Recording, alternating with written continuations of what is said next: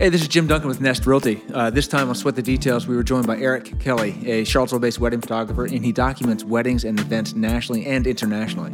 He's been on the best photographer list for Harper's Bazaar and Martha Stewart weddings since 2016. We talked about a wide range of topics from how he scouts locations, building and developing client relationships, and he's got a fast growing uh, referral network for wedding photographers.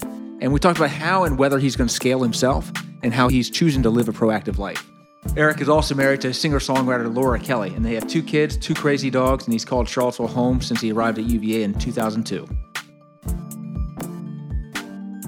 You prep for all these. How, how many weddings a year do you do? Uh, I'm currently doing 25 this year. Okay. Last year was about the same number. 2017 was only 13 because I was burned out and I wanted to quit. Yeah. But I've I've done about 650 weddings since 2004 when I started, give or take 10 percent. And, Yeah. and how did you how did you get into it? Tell us that story about how did you how you I mean obviously you had a, a love for photography and you know, tell us about that. Yeah. So I loved photography kind of from when I was little. I kind of romanticized how good my dad was at photography. I don't know that he was really a great photographer, but he had a camera and it was stolen. And so there's this like key moment in my life where his camera was stolen and it, his photos were never the same after the camera was stolen. Um, and so I just always kind of had a, um, a desire to make photographs for some reason. Um, and saw photos from grandparents from the 20s and from older than that. Um, and so I'd always loved it. I did some in high school, and actually on September 11th, 2001, I was taking some photographs at my school, and I remember taking a photograph. And the moment I clicked it, I said, "This is what I'm supposed to be doing." Like I had this revelation while I was taking this photo of the kids praying in my school, of like feeling the feeling the full weight of everything that was going on, and it's like, "This is what I'm Do you still have it? yeah, It- and it was in the newspaper. It was in the school newspaper. So it was like that was just I. I've had- only a few times in my life I'm like, this is what it's supposed to be like, and that was one of them. So I did photography for school. Got to UVA. Did photography at UVA. Did a lot of sports photography, and then Jen Fariello, who's a local photographer, she came to my class at UVA. She was just a few years um, out of school, and she came to talk about lighting um, and she was shooting mostly film, but she came to talk about off-camera lighting, which, like thinking back now, I'm like, I don't know why they chose to have her talk about lighting, but um, just because you know her work, it's very um, organic and natural light, and Right. it's anyway. She's not one that would typically be thought of as the artificial lighting Right, queen. Yeah. right, right. Um, and so she was talking about her assistant, and uh, I was like, "Hey, do you need another assistant or anything?" And so she connected me with Bill and Ann Holland, Holland Photo Arts, um, who was around a few years ago. And um, so from 2005, spring of 2005 to the end of 2007, I worked for them. When I graduated in 06, I um, had studied with them, and I was like, "I need insurance." Um, this was pre to that 26 year old keeping on their parents' insurance. So I needed insurance when I graduated. And so I started working full time for them and had apprenticed with them and associate shop with them. Um, the one way you can scale. Um, And and so in the end of 2007, I went out on my own and started shooting weddings by myself. In 2008, Jack Looney and a few other photographers in town, I just assisted as much as I could. Right. Um, did about 45 or 50 jobs that year um, between it, second shooting and then my own jobs, and then just kept going. So how so how did it move then from a primarily Charlottesville base to more of the traveling work that you do now? So in the early days, I was going to Veritas nonstop, That's a local vineyard. which is a local vineyard, um, winery and vineyard in out in Afton, and while I was while it's beautiful and I loved it, I was like, if I have to go to this ballroom and this wine cellar and like if I have to do this another time, I'm gonna pull my hair out. And so uh, around the same time, I started getting introduced to national like photographers nationally, and I saw um, one in particular, Jose Villa, and I loved his work. And we were like, we we also realized that people were charging, and he was upwards of twenty five thousand dollars for wedding photography. So we said, I'm gonna go there.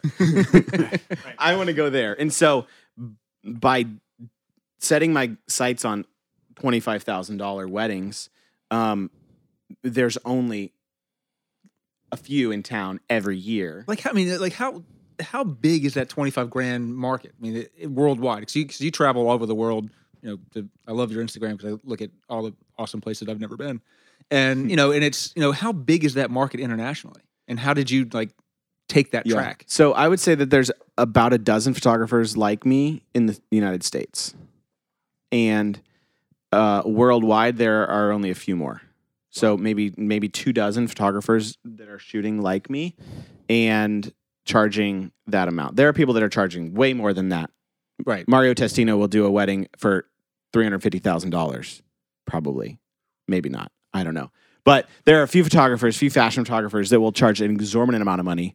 And when you have billions and billions of dollars, what's you know a couple hundred thousand dollars for this amazing photographer that has all this clout? So with that, there aren't many people doing it, um, but there are enough to provide me 20, 25. My average this year was just about twenty thousand dollars Okay. per wedding. So they weren't all that level.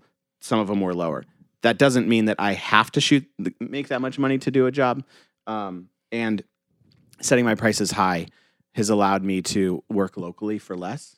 And when a planner calls me, I'm just like, this is my normal price, but if I get to sleep in my bed, tell me what Sure. I need to do. Right. Um, I'm not unwilling to work for less than that, but So how do you scout? I mean, you're going, you know, you, you go to all these places all over the world. I mean, how do you scout? If someone says this, this you know, remote island in Greece, do you Google it? Do you, you know, how Google do you- is Google is my friend. Um, so most of my weddings that I'm booking now are either um, are, are mostly coming from wedding planners, and so they'll tell me the name of the the venue, and I'll Google it. Uh, and for instance, I'm going to Mallorca, Spain, in the end of September, and it's at this fort that's on its own peninsula. I don't even know the name now, but I Googled it, and I was like, "This is my dream job," and so um, I just did a little bit of research research to figure out where it was and what it looked like.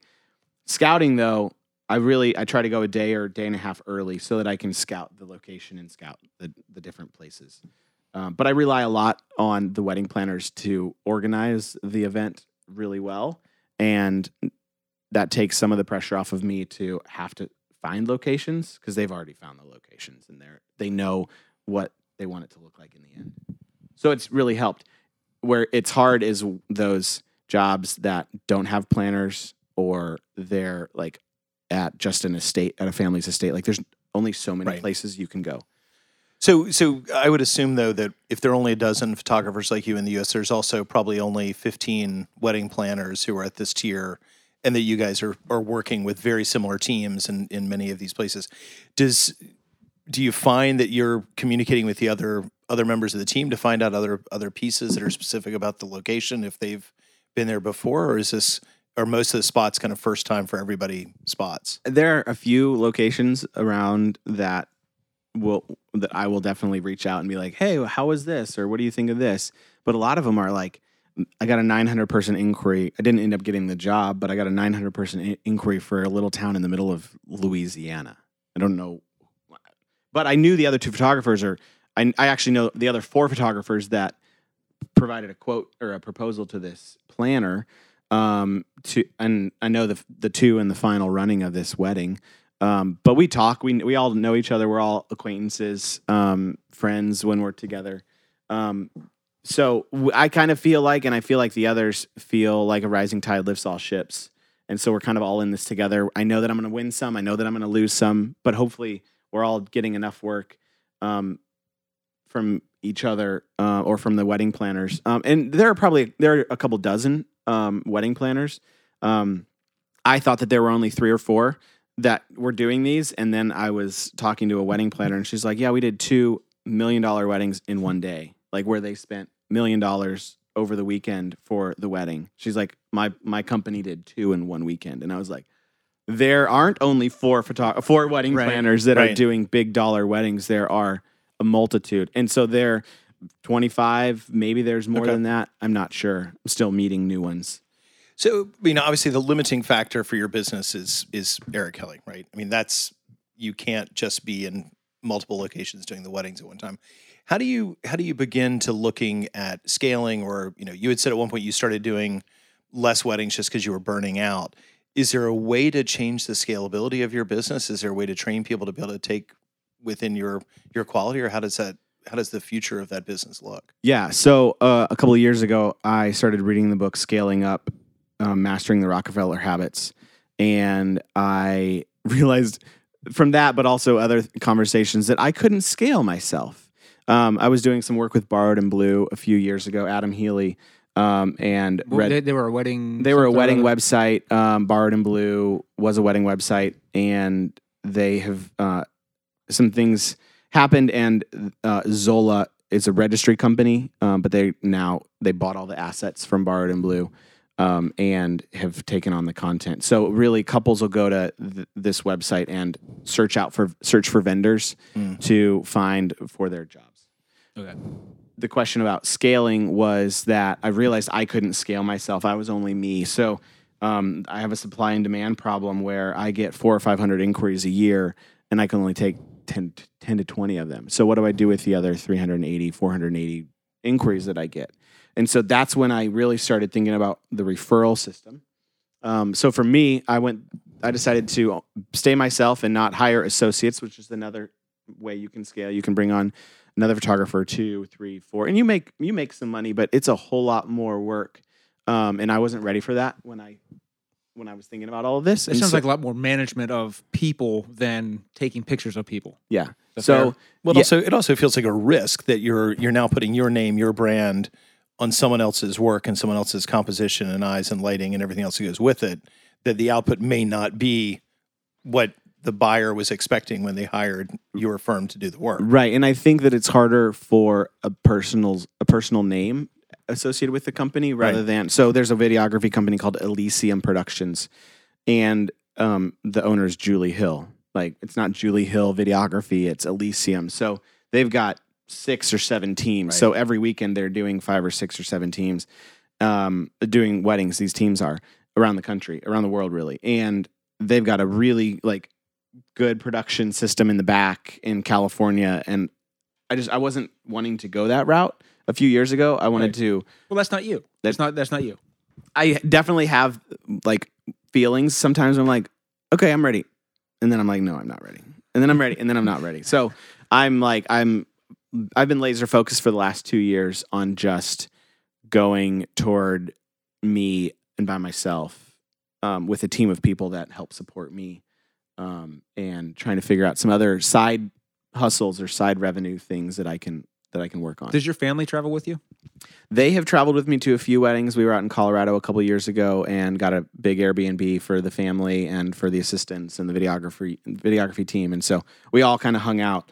Um, but my one my wife's one requirement was for the client to fly us out on their plane, and so she flew. they flew. The kids all flew out like nonstop from DC to Denver, and then private to the to the venue. And so Right. they're like, she's like, "That's the only way I'm doing this." And they're like, "Okay." Yeah. So no, we don't go very often. Right. Uh, we did go to the Bahamas a few months ago for a big um, luxury event um, summit that I go to called Engage Summits. Um, and so the kids came, swam in the pool, swam in the ocean, um, and Laura's mom also came with us. Right. Uh, so occasionally, but I'm now like, let me get there and let me get back, Mhm. um, and be done with it. No distractions. No distractions. focus. Yeah, yeah. Well, talk to us about your your your uh, side hustles and this referral network. We'd love to hear about that. It sounds like you know it's been in, in the works for a couple of years, and we've heard about how it's evolved. But we'd love to hear more about uh, what your what what the process is and what you, what Yeah. the future of that is. Yeah. So I, uh, like I said a few years ago, started thinking about referrals and trying to scale my business, and I realized that there were um, there are tiers to wedding photography uh, and how much you charge.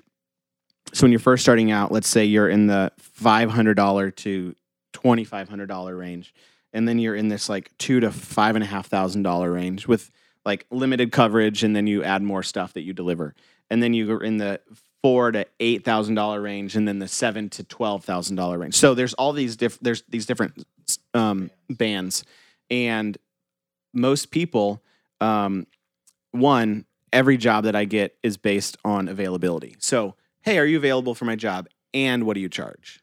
They're never just saying my date's flexible. They've, they've every once in a while their date is flexible, but for the most part, there is a particular time when they need me to work, and I am faced with a decision: Do I want to say I'm available for this job and charge less because they don't have the budget that I that I really want, or uh, should I pass it off to somebody? So I started thinking about um, how to build a referral network, and I know that um, I- don't know all of the details of it, but I know that in realty there is a referral commission if um, I send somebody to you. I don't know how it works, but there are other industries that have referral fees um, that are required, um, and there are um, other industries where there's no referral fee. There's no, there's not even a thought about it. It's like, oh, I share with you, you share with me. It's a quid pro quo kind of thing. Right. Um, but I knew that a lot of the people that are charging less than me are never going to be able to send me an inquiry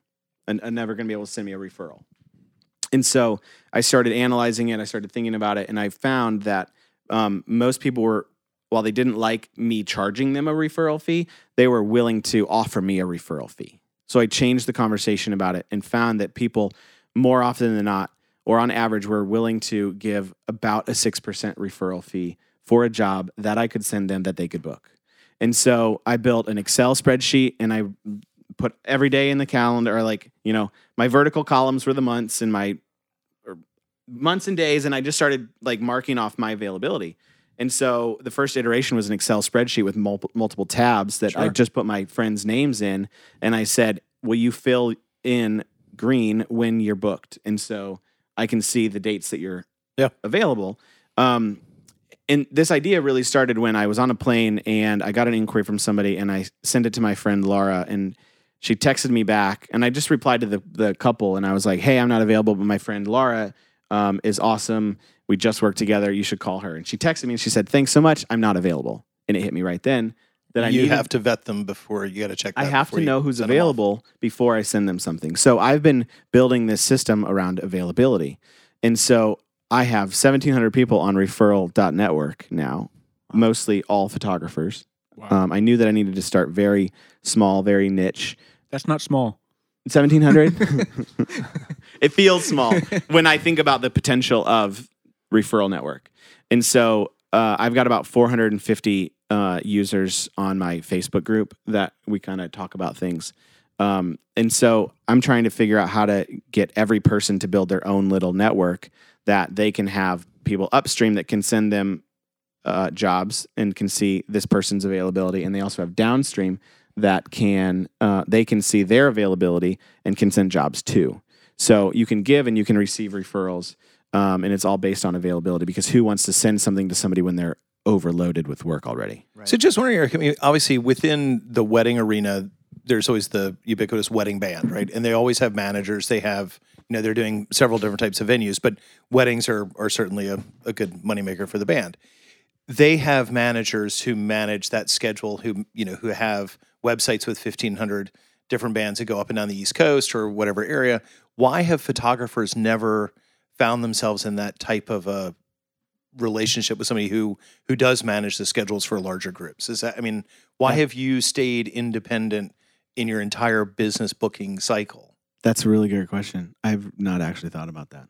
But I think it's a great question. And I think that a lot of people uh, are prideful and don't want to have relinquish control of things. Right Um, it took me a long time to relinquish control on picking the images that I'm going to deliver to the client and editing the images that I'm going to deliver to the client. And so now I have people that help me with both of those things. But it takes a long time to relinquish control. And we're all kind of small business owners and we don't know what we don't know yet. And there hasn't been a great manager of that ever anywhere in Right. the, the world that we've come across. I mean, I think, it, I think it's also confidence and fear. I mean, you, you have to have confidence in the product you're delivering to be able to to relinquish that, and you're also fearful of if Eric, if you build up, you know, Sally or whomever, she's going to be a competitor. Right. Right. And that is a fear that a lot of people have. I don't have that fear because I'm like, she maybe she'll be a competitor, but there should be enough work for to go around, and she's probably going to be a couple years behind me. Right. And who knows where I'm going to be when she reaches my level, and maybe we'll compete. That's fine. Right. Um, I think also the biggest thing, or a, big thing, is that people don't want to share their availability with people out in the world because they want to be able to have the conversation and have the connection with that person. Like I want you to inquire with me regardless of my price and regardless of my availability so that I can send you to somebody. Um, and there hasn't been a good system for sharing availability. Websites, the knot, um, dot com, wedding wire, all these big sites have tried availability and nobody ever wants to share their availability with the customer. Well, I'd imagine there's also a fear of if I share the availability and there's a calendar up that people can see, they'll know whether I'm bu- busy and whether I'm popular and whether other people perceive me as being valuable. Yeah. and couldn't, that's that, couldn't that be a negotiation tactic if they see that you're you're unbooked for a month? yeah. You know, okay, well, you're asking, you know, X, we'll give you X minus ten percent. Yeah, I think that devaluing art is uh, really personal, and that's kind of how it is. Like, I think the art is only worth as much as somebody's willing to pay for it. Right. And I'm now in the art, like I am an artist, and so I might. Um, I, I don't want people to come to me negotiating. I want to offer that to negotiate with them. I want them to be like, "Oh, your stuff is great. Right. This is awesome." I don't want them to sit. The moment they'll be like, "Can you do this for fifty percent off?" I'm just like, We're not a good No. fit. we're not a good fit. But right. If but if they like me and we get to get along and it happens to be I have four criteria: the date, the location, the size of the job, and the people involved in the job. So I take all those into consideration when I'm thinking about any inquiry. Say those again. The date, the location, the scope of the job, and the other vendors involved in the job. So if I get an inquiry in the middle of January, well, not this coming January, but because I'm going to take the month off, but if I'm going to um, get an inquiry for January and I know, and it's in Florida, the likelihood of me getting another inquiry for that date in Virginia, I actually don't want to take it because I don't really want to shoot in January in Virginia. Right. So I'm going to probably do it for as little as eight thousand dollars.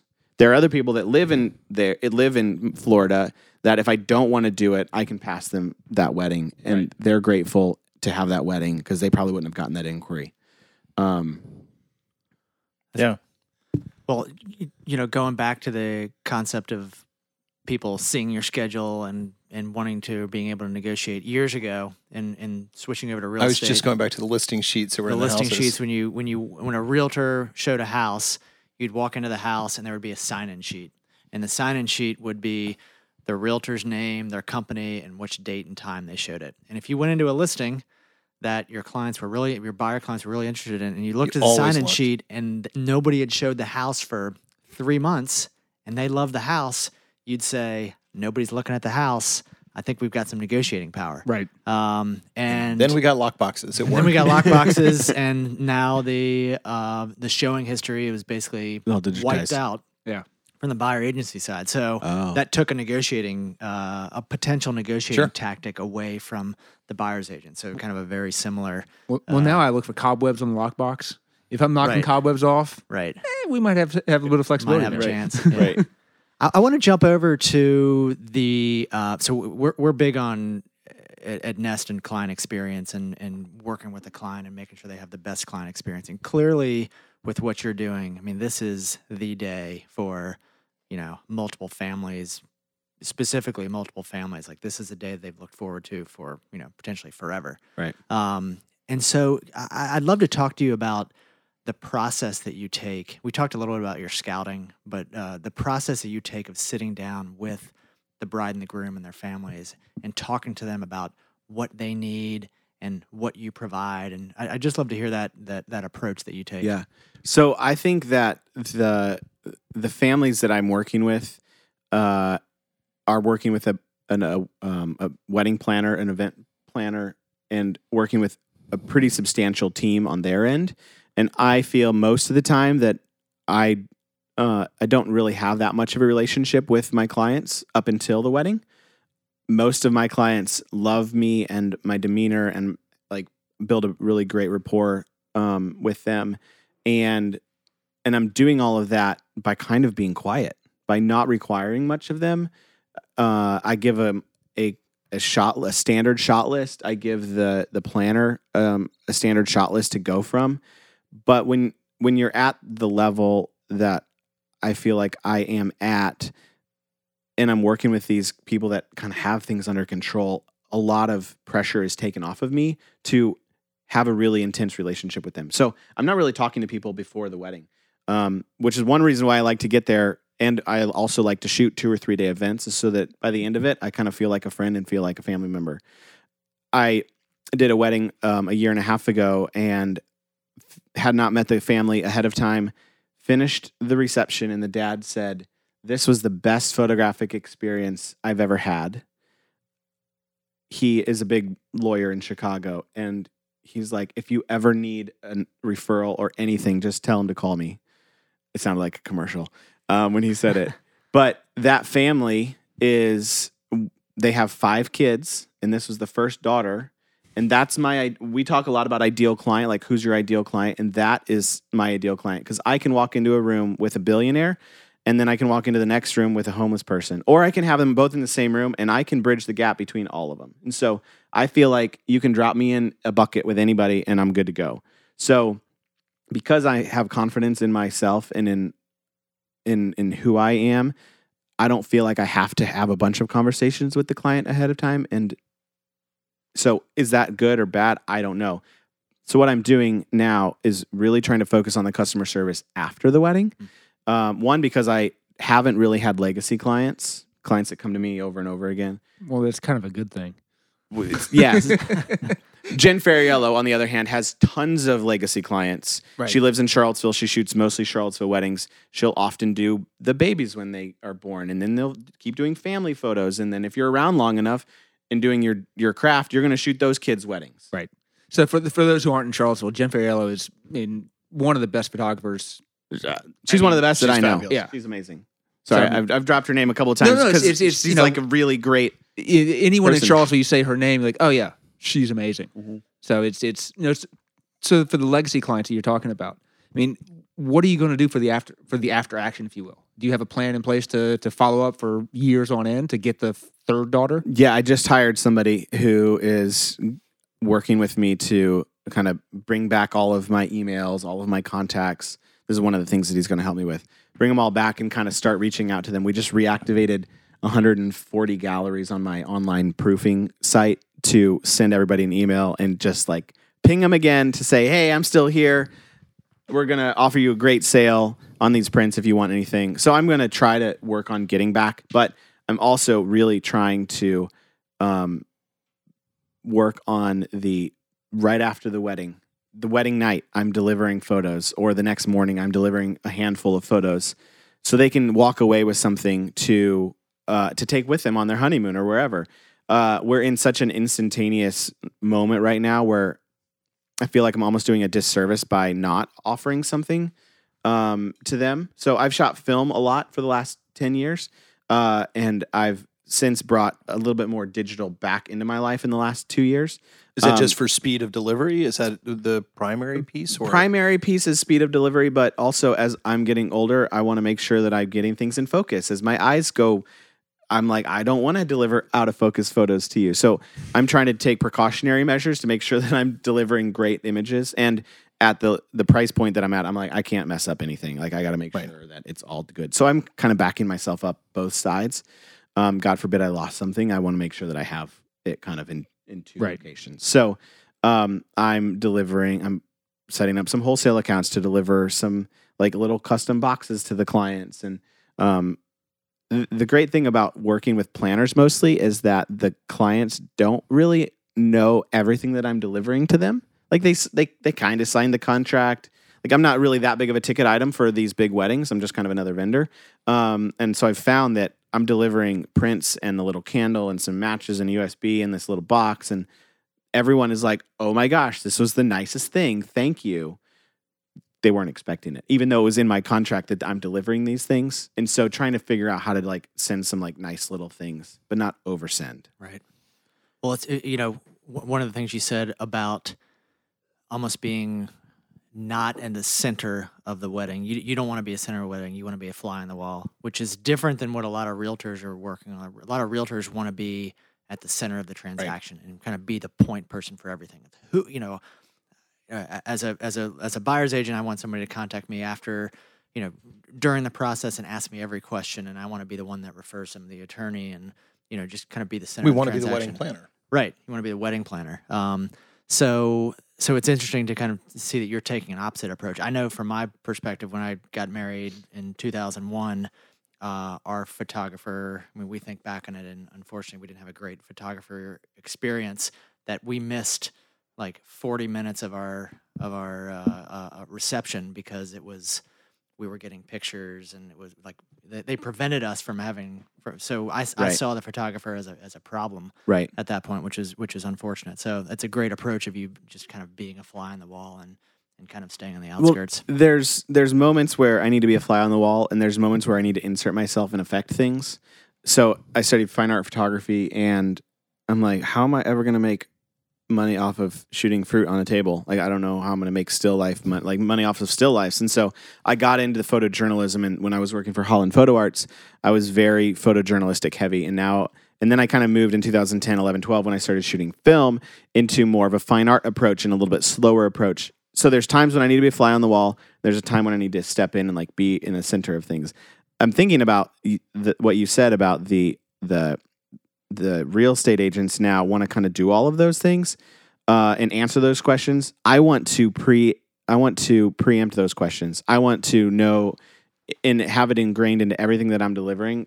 They don't need to ask me any questions. So you can live reactionary life or you can live a proact- proactive life. Right. And I lived a reactionary life for a really long time. And so the last three or four years, I've really been trying to focus on how do I live a proactive life.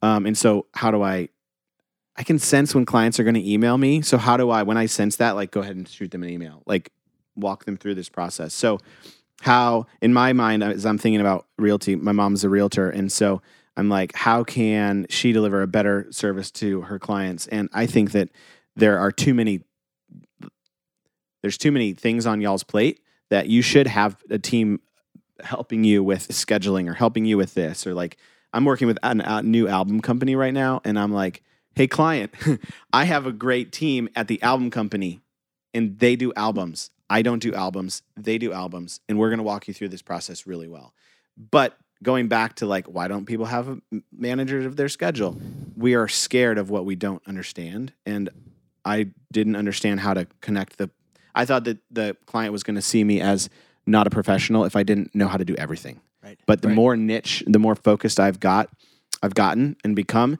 the more I understand that clients are okay if I have somebody else help me with this particular thing because we're going to be able to take care of them better. They're the expert, and you've got the conf- you've got the Right. self confidence. So I guess I'll uh, wrap this up with one final question. Clearly, you're in a business that is focused on details. I mean, the, the, the devil's in the details with with everything that you do and that your team does uh, uh, with you and for you. So, um, what's one? What's the one detail that you sweat and that you think about obsessively for for every for your business or for the, every project that you work on? Sending that final email with the gallery of the images that I just poured poured my life into for the last four, three or four months or whatever it is. Even if I have people helping me, I'm still like I delivered one two days ago, and I was like writing the email.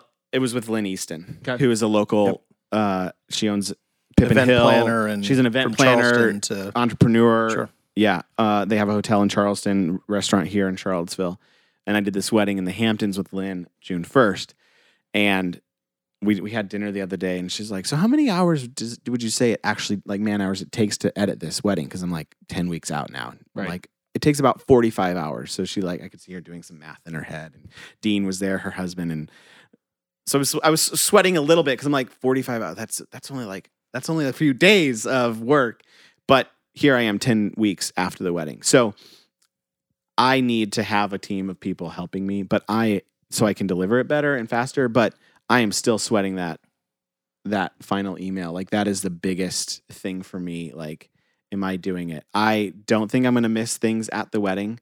I think I'm going to get it all. Um and and I'm working with great people. When I was shooting, when I was starting out, I was afraid that I was going to miss things during the day, but it's become so ingrained for me that really it's that like that final that final send is really Hitting the button. yeah, at is really what I sweat the most about. And is it going to be what they want? Is it going to be um is it going to be can we get it published? Can we use it for market? Like what what how's that all going to play out? That's great. Well, Eric, thanks for joining us. We really appreciate the conversation. Absolutely. Thanks for having Fabulous time. me. Thank you. man. Awesome. Thanks, Eric. Thanks. Thanks again to Eric for taking the time out to join us on Sweat the Details. Hope you all enjoyed it.